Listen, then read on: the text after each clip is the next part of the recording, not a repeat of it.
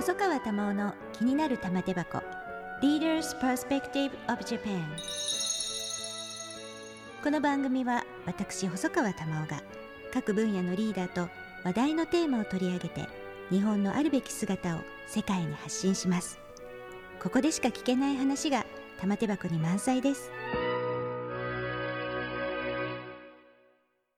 エピソード42第42回のゲストは衆議院議員で立憲民主党政調会長の小川淳也さんです。小川さんこんにちは。こんにちは。今日はありがとうございます。よろしくお願いいたします。以前からぜひお会いしたいなと思っていたんですけれども初めて今日お目にかからせていただきます。えー、立憲民主党の政調会長になられましたけれどもまずちょっと党のお話からお聞きしたいんですが、まあ、政調会長なので、まあ、政策を作って、まあ、取りまとめていかれるという大変重要なお立場だと思うんですが、まあ、岸田政権、まあ、来週から国会も始まるんですけれども、まあ、政策面でですねどういう点で岸田政権に対峙をしていかれるというふうにお考えですか？はい、えっと、大きく3つだと思ってます。一つは大変不本意ですし、不幸なことだと思いますが、はい、再びオミクロン株の感染拡大期に入りましたので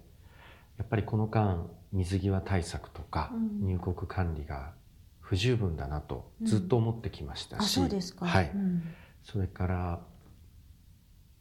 例えば外国から入国された方を施設管理してたのを自宅待機に切り替えたりとか、うんうんうんここへ来て感染が広がったことで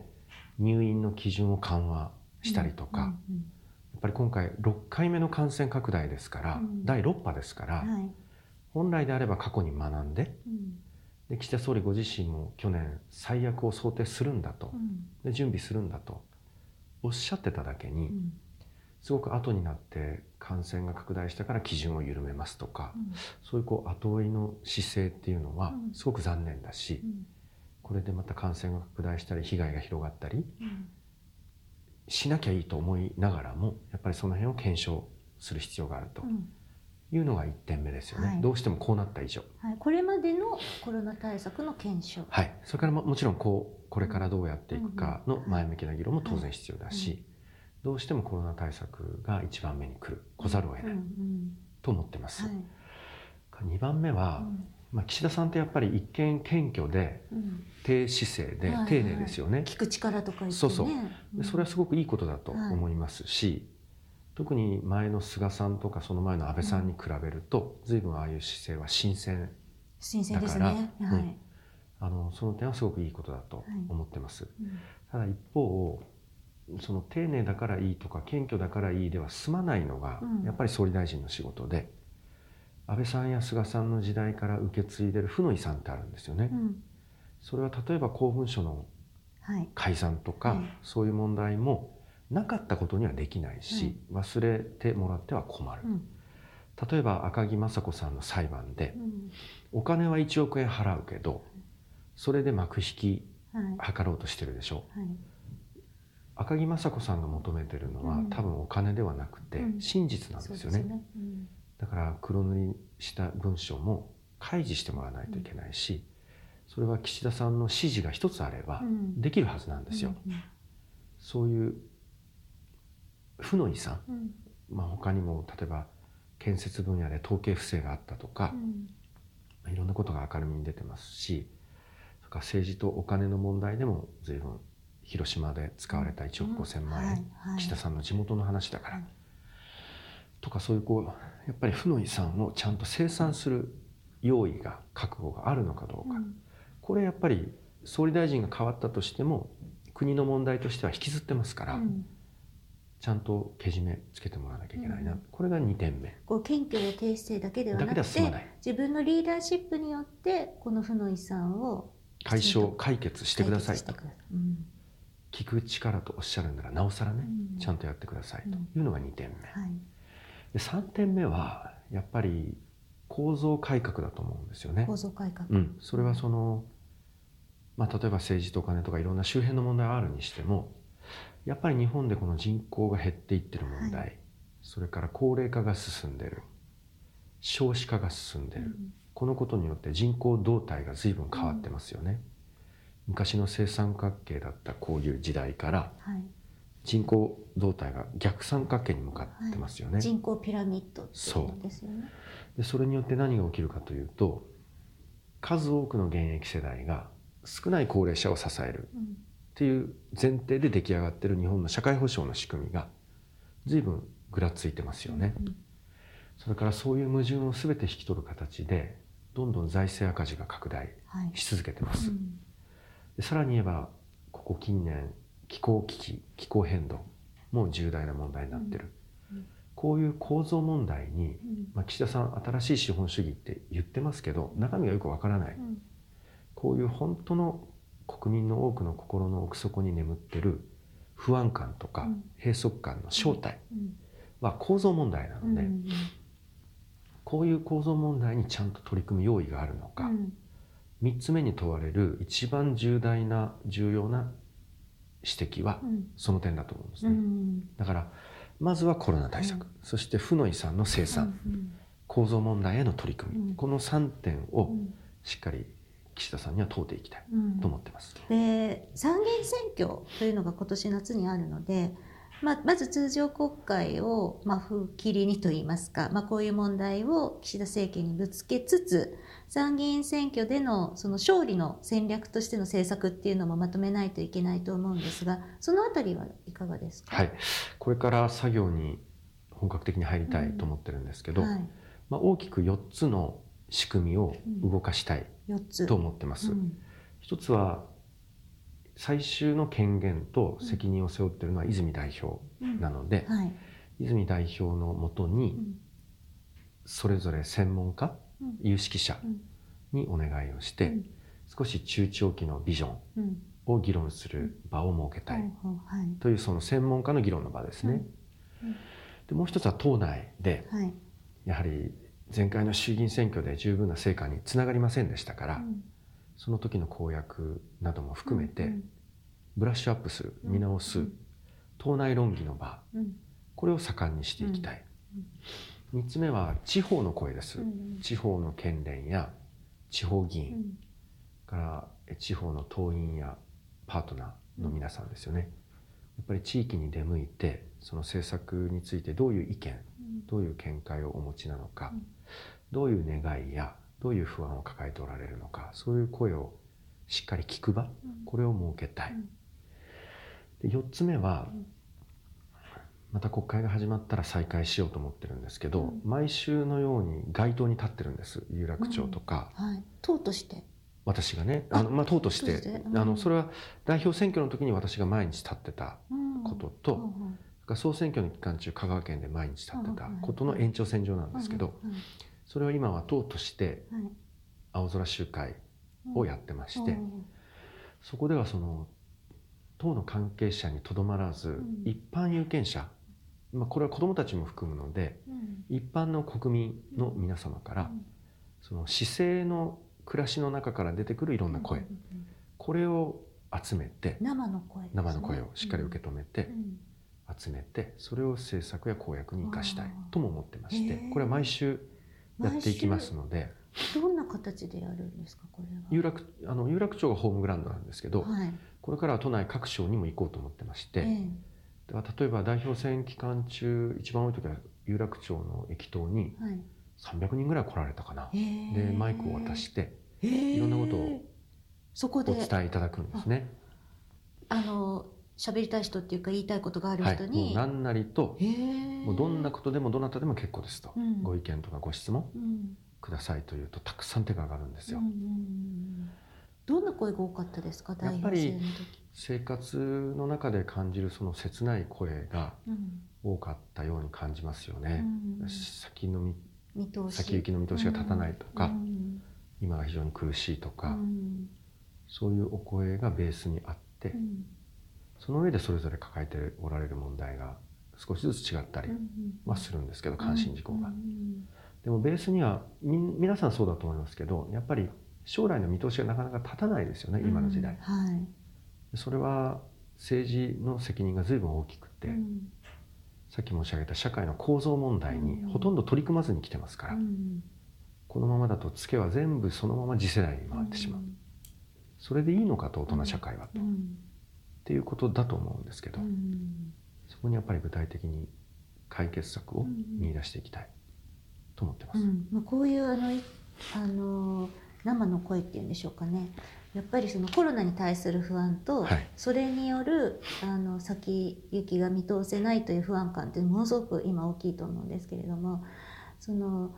人口問題で言えばやっぱり年金がどうなるかとかやっぱり老後の生活老後の私たちの老後がどういうふうになるのかっていう不安感があって、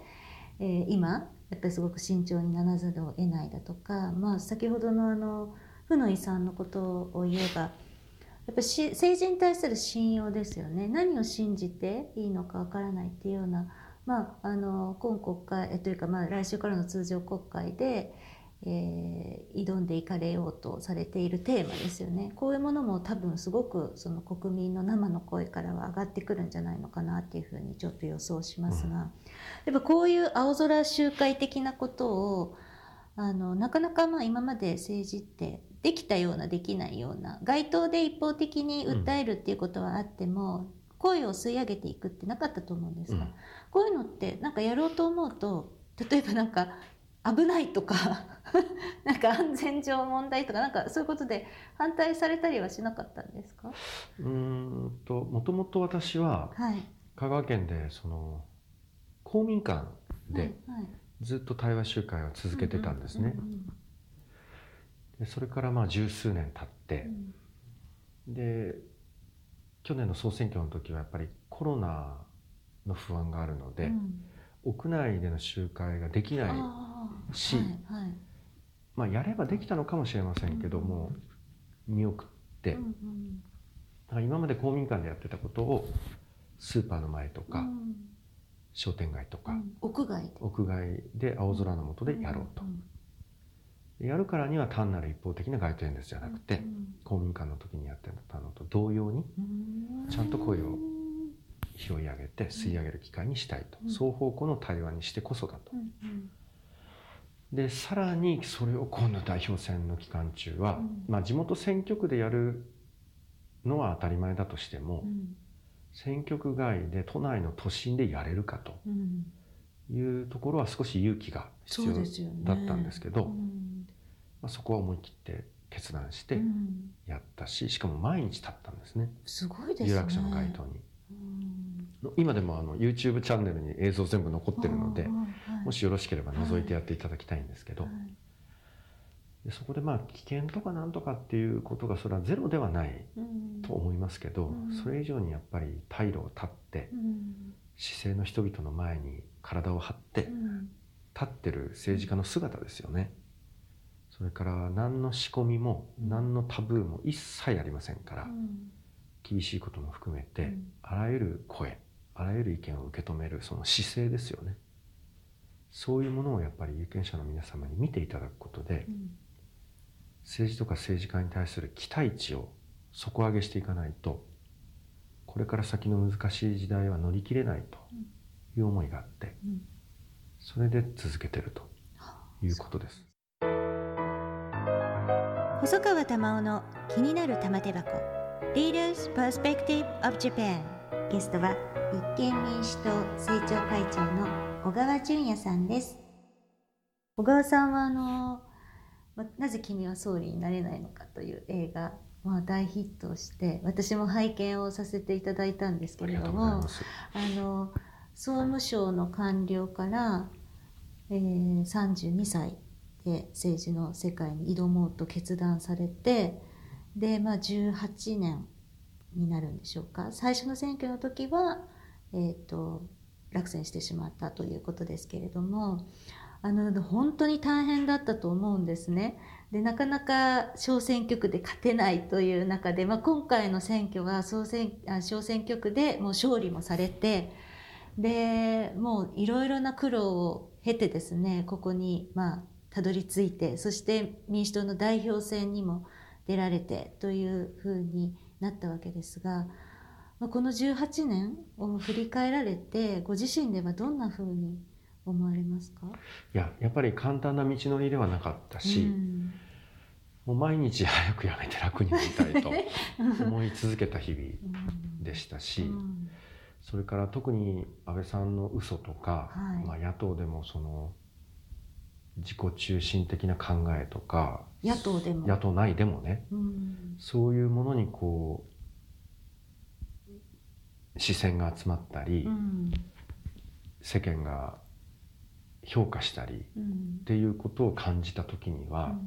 やっぱり自分が追い続けてきた理想は間違ってたんじゃないかと、っていう思いにも苛まれてどれぐらいでそれは感じましたか？やっぱりゲアしてから基本的にずっとですよねこの10年。この10年、うん、安倍さんの政治が長く続いて、うん、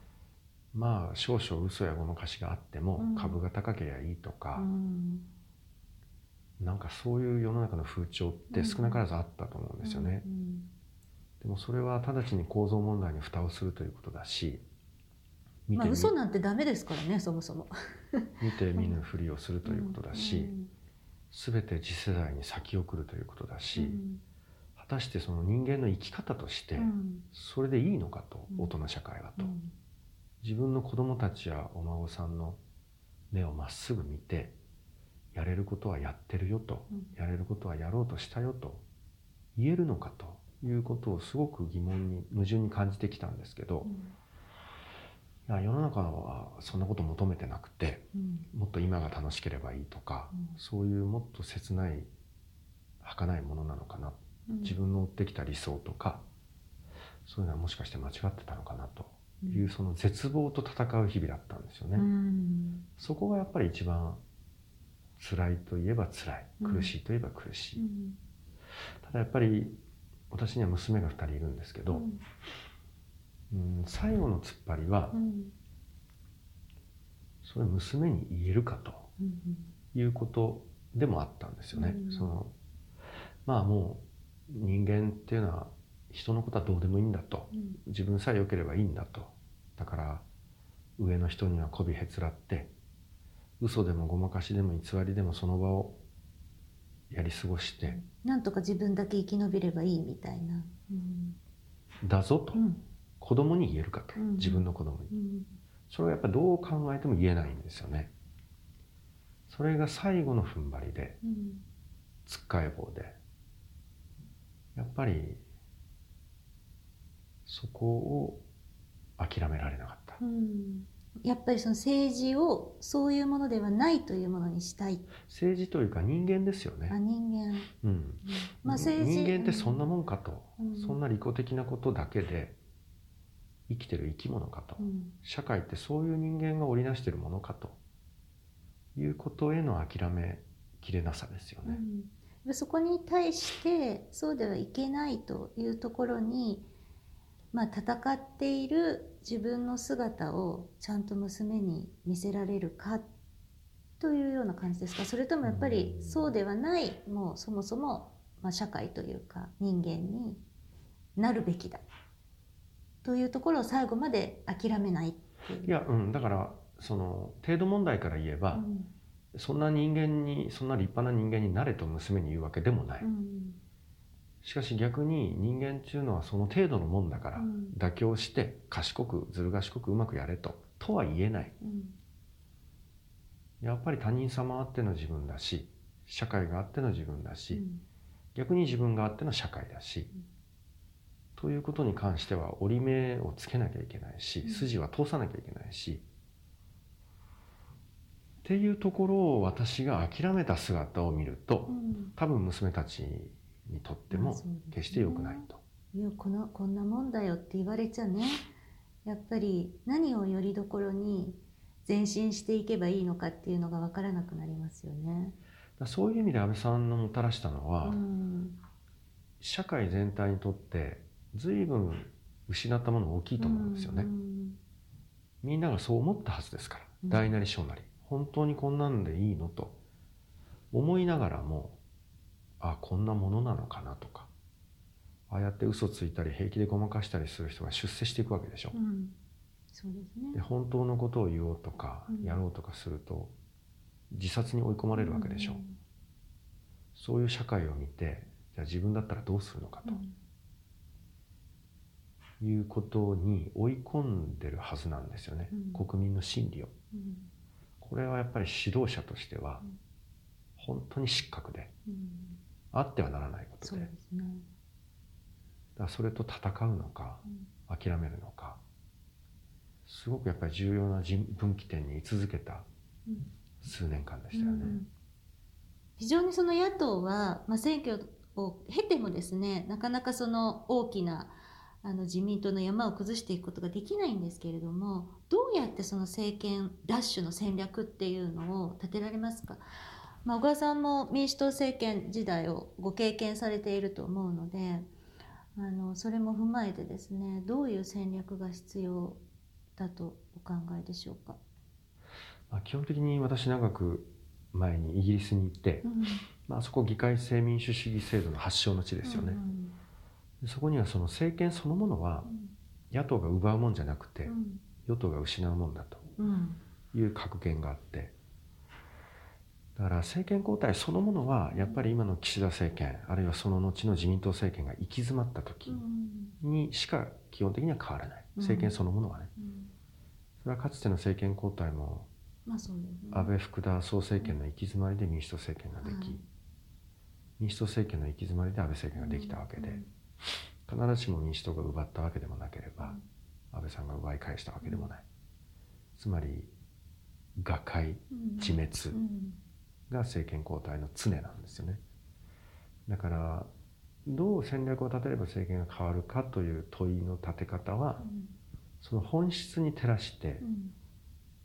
必ずしもフィットはしないんですよ。政権が変わる時っていうのは政権が自滅した時。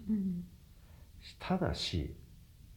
じゃあ自滅した時にちゃんとあなたたちはオプションになれるのかと。いう問いへの備えが最重要で。それには今申し上げた政策的なちゃんと時代認識をとらまえて表面的でない政策体系ですよね。根本的な構造的なアプローチをする政策体系を整えなきゃいけない。政策としては。と思います。ただいざ政権を預ける相手方として国民に認知してもらえるためには、そういう政策体系が本格的で本質的であることは当然の要請なんですが、やっぱりそれに勝るとも劣らず、統治主体として機能するのかと、かつて民主党政権がその期待に十分応えられなかった、からなおさら傷は深い。と思うんですね。任せられるのかと国民に思ってもらえるかどうか、うん、だからそれはやっぱり今みたいに野党が5つも6つもあって、うん、ちょっと違えばすぐ別の野党ができるでしょう、うん、そう、ね、そういうことでは国民は任せ安心して任せられると多分思えないだろうし、だから、まあ、極端に言えばですけど私は全野党が合併して、大野党を形成すべきぐらい思ってて、で今ある野党各党は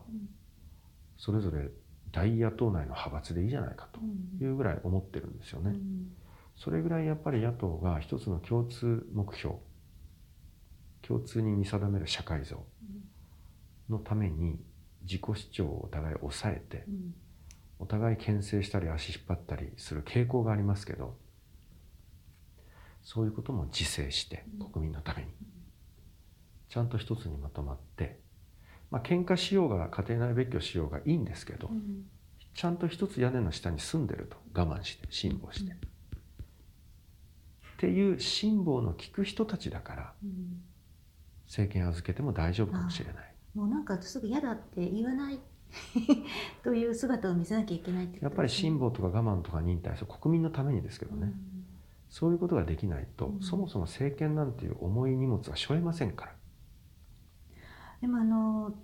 選挙協力という手もあると思うんですが今回の衆議院選挙では必ずしもその立憲民主党にとってはそれが有効に機能したかというのは微妙だったというような反省もおそらくあるんだろうと思うんですね。で野党が一緒になると言っても例えばかつて国民民主党の人たちはもともと一緒だったのが別れたということもあるのでなかなかこれをまたこう一致団結していくってものすごくいろんなまあ思いも含めてですけれども難しいんではないかと。あとはまあ例えば政策の方向性であるとか難しいんではないかなと思うんですけれどもそれってできますか？いやで簡単にできると言えるほど簡単じゃないですよね。うん、というかかなり難しくてかなりハードで、うん、かなりタフだと思いますよ。うん、だけどそれも含めてさっきの話、諦めたら終わりなんでもう、うん、なんかどこかにできる方法を見つけたんですか？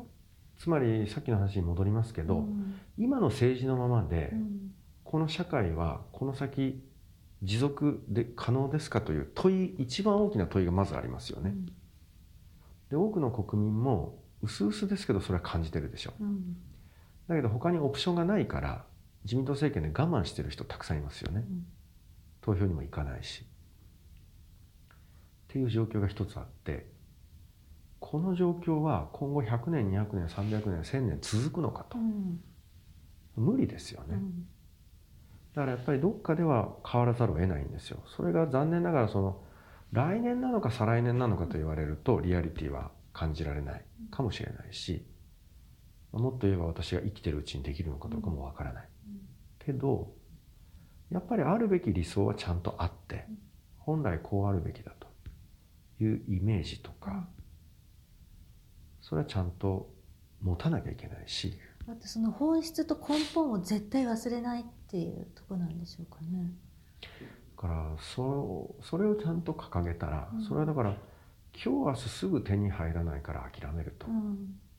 思ったら負けで、うん、なかなか手に入らないことはむしろ理解して覚悟した上で、だけどちゃんと理想はあるんだからその理想そのものを手放すことはしないと。いうふうに決意するしかないですよね。なんかとても辛いんですけど。しんどいことですよ。だけどこの時代を、このいわゆる人口が減ったり経済が低成長だったり、はい、難しく厳しいしかも前例のない時代を生きていくっていうことは、はいうん、そんな簡単なことじゃないんですよね。うん、それをむしろそこを諦めないと、うん、この時代をただ明るく楽しくハッピーにだけ楽しければいい。生きていけるじゃないかという幻想を捨てるところから、みんなで覚悟しないと、やっぱり新しい時代には行きつけない。でそれは取りも直さず直ちにそういう刹那的な生き方をすればするほど次世代の未来を奪ってるので、それは自分の子供や孫に対しても恥ずべき態度だと。いうことへの理解と納得が必要ですよね。まあなんかあの、はい、ちょっといろいろ合点が効いたところもあってあの小川さんがこれまで理想を捨てずにあの活動されてきたことは大変あのこういう思いが心の中におありだったんだなということを非常に痛感いたしました。あのぜひ、えー、まずは来週の国会がありますけれどもそこので追求する政策にとどまらずその人口問題を中心とした日本の全体の構造をやはり国民にもどんどん投げかけていただきたいなと知らない人たくさんいると思うので、うんはい、なんで苦しいか分かってない、うん、自分のせいだと思い込んでる人がたくさんいますから、ね、うん、そうではないんだっていうことがたくさんあるっていうことを皆さんに教えていっていただきたいなと思います、はい、今日はありがとうございました。ありがとうございました。細川玉緒の気になる玉手箱玉緒細川賞 Leaders Perspective of Japan エピソード42ゲストは衆議院議員で立憲民主党政調会長の小川淳也さんでした。